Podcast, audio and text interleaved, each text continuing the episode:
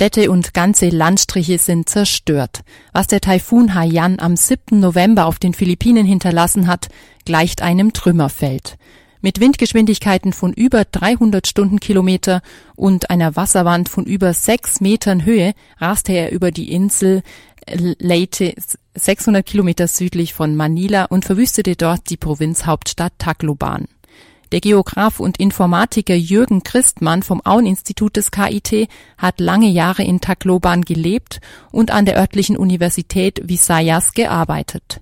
Jetzt möchten er und seine Kollegen vom Zentrum Klima und Umwelt einen Beitrag zum Wiederaufbau der zerstörten Region leisten.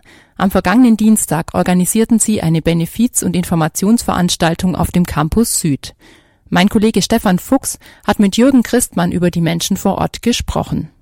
Herr Christmann, es ist jetzt zehn Tage her, seit am 7. November dieser Taifun Haiyan, die Philippinen sagen wohl Yolanda dazu, auf die Philippinen getroffen ist, dort an vier Stellen das Land erreicht hat. Inzwischen ist die Zahl der Toten auf 5000 angewachsen. Es sind mehrere hunderttausend Menschen wohl obdachlos und flohen vor diesem tropischen Wirbelsturm. Das ist jetzt schon der dritte schwere Sturm in dieser Saison. Letztes Jahr um die gleiche Zeit gab es ebenfalls einen Taifun in dieser Kategorie 5, also der schwersten Kategorie. Sind die Philippinen besonders anfällig für diese Art von Katastrophen? Ja, das sind sie sicherlich. Also zum einen ist es die Exposition zu Gefahren, wie Sie das schon gesagt haben. Taifune sind sehr heftig. Dann liegen die Philippinen auch auf diesem sogenannten pazifischen Feuergürtel. Das heißt, Vulkanausbrüche, Erdbeben sind mehr oder weniger Alltag.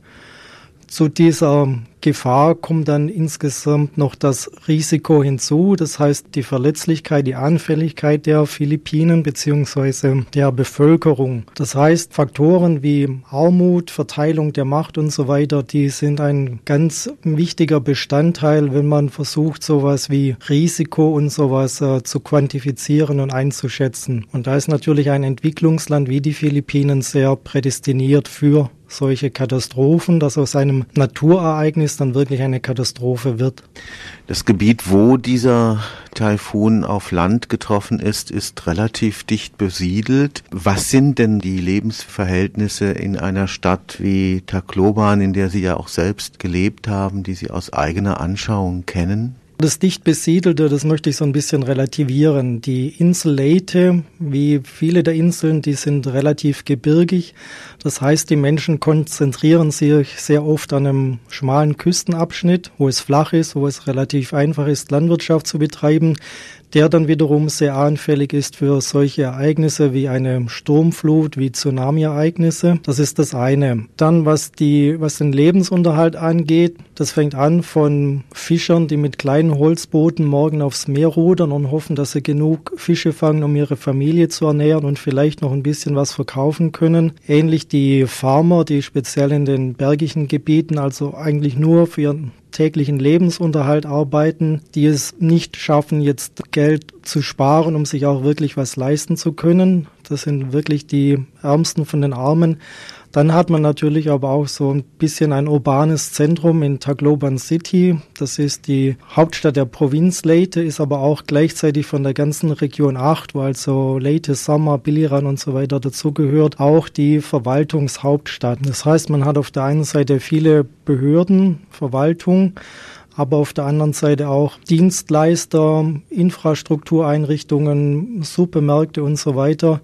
Es gibt dort auch eine Universität oder eine Niederlassung einer Universität. Was lehrt man, was lernt man an dieser Universität Visayas in Tacloban? Es gibt mehrere Universitäten, mehrere Hochschulen. Studierende, die es sich nicht leisten können, die keine reichen Eltern haben, die sie nach Manila oder Cebu City schicken, die studieren vor Ort in der Region, wohnen dann meist bei irgendwelchen Verwandten, beispielsweise in Tacloban, und studieren dort an der University of the Philippines and the Visayas, Tacloban College, von dem ich jetzt näher berichten kann, gibt es beispielsweise Biologie. Das weiß ich, weil ich mit diesem Studiengang ein bisschen näher vertraut war, aber auch sowas wie Computerwissenschaften, Computer Sciences nennt sich das dort. Letztendlich ist eigentlich die ganze Spannbreite der, sagen wir mal, des Grundstudiums abgedeckt in Tagloban. Sie haben schon angedeutet, die Politik ist in Manila zu Hause. Die Demokratisierung der Philippinen ist ein sehr schmerzlicher und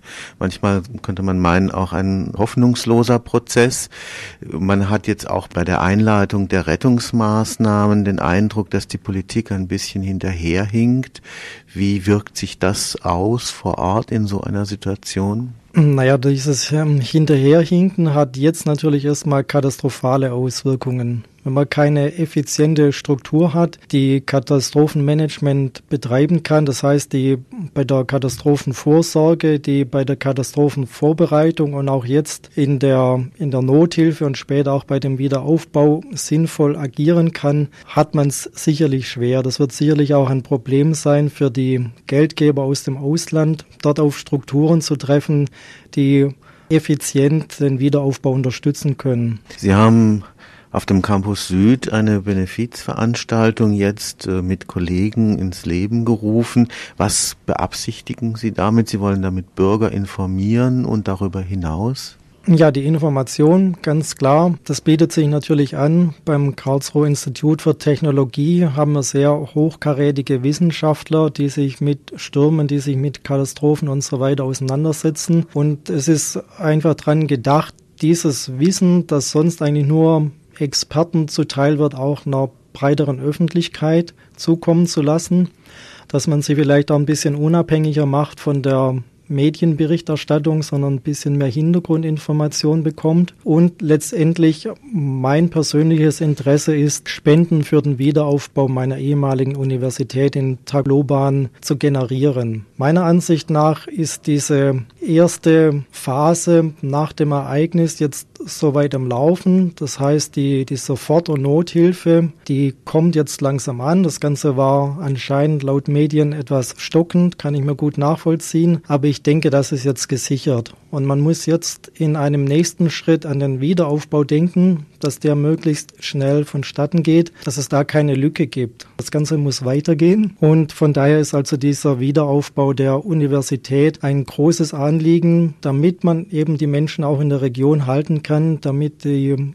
jungen Menschen, die Studierenden dort auch noch eine Zukunft haben, trotz den ganzen Zerstörungen. Wenn jetzt Hörer tatsächlich da helfen wollen, diesen Wiederaufbau der Universität unterstützen wollen, wo sollen sie dann ihre Spenden hinschicken? Das Karlsruhe Institut für Technologie hat dafür ein Spendenkonto. Das ist angesiedelt bei der BW Bank in Karlsruhe mit der Bankleitzahl 600 501 01 und der Kontonummer 7495 500 149.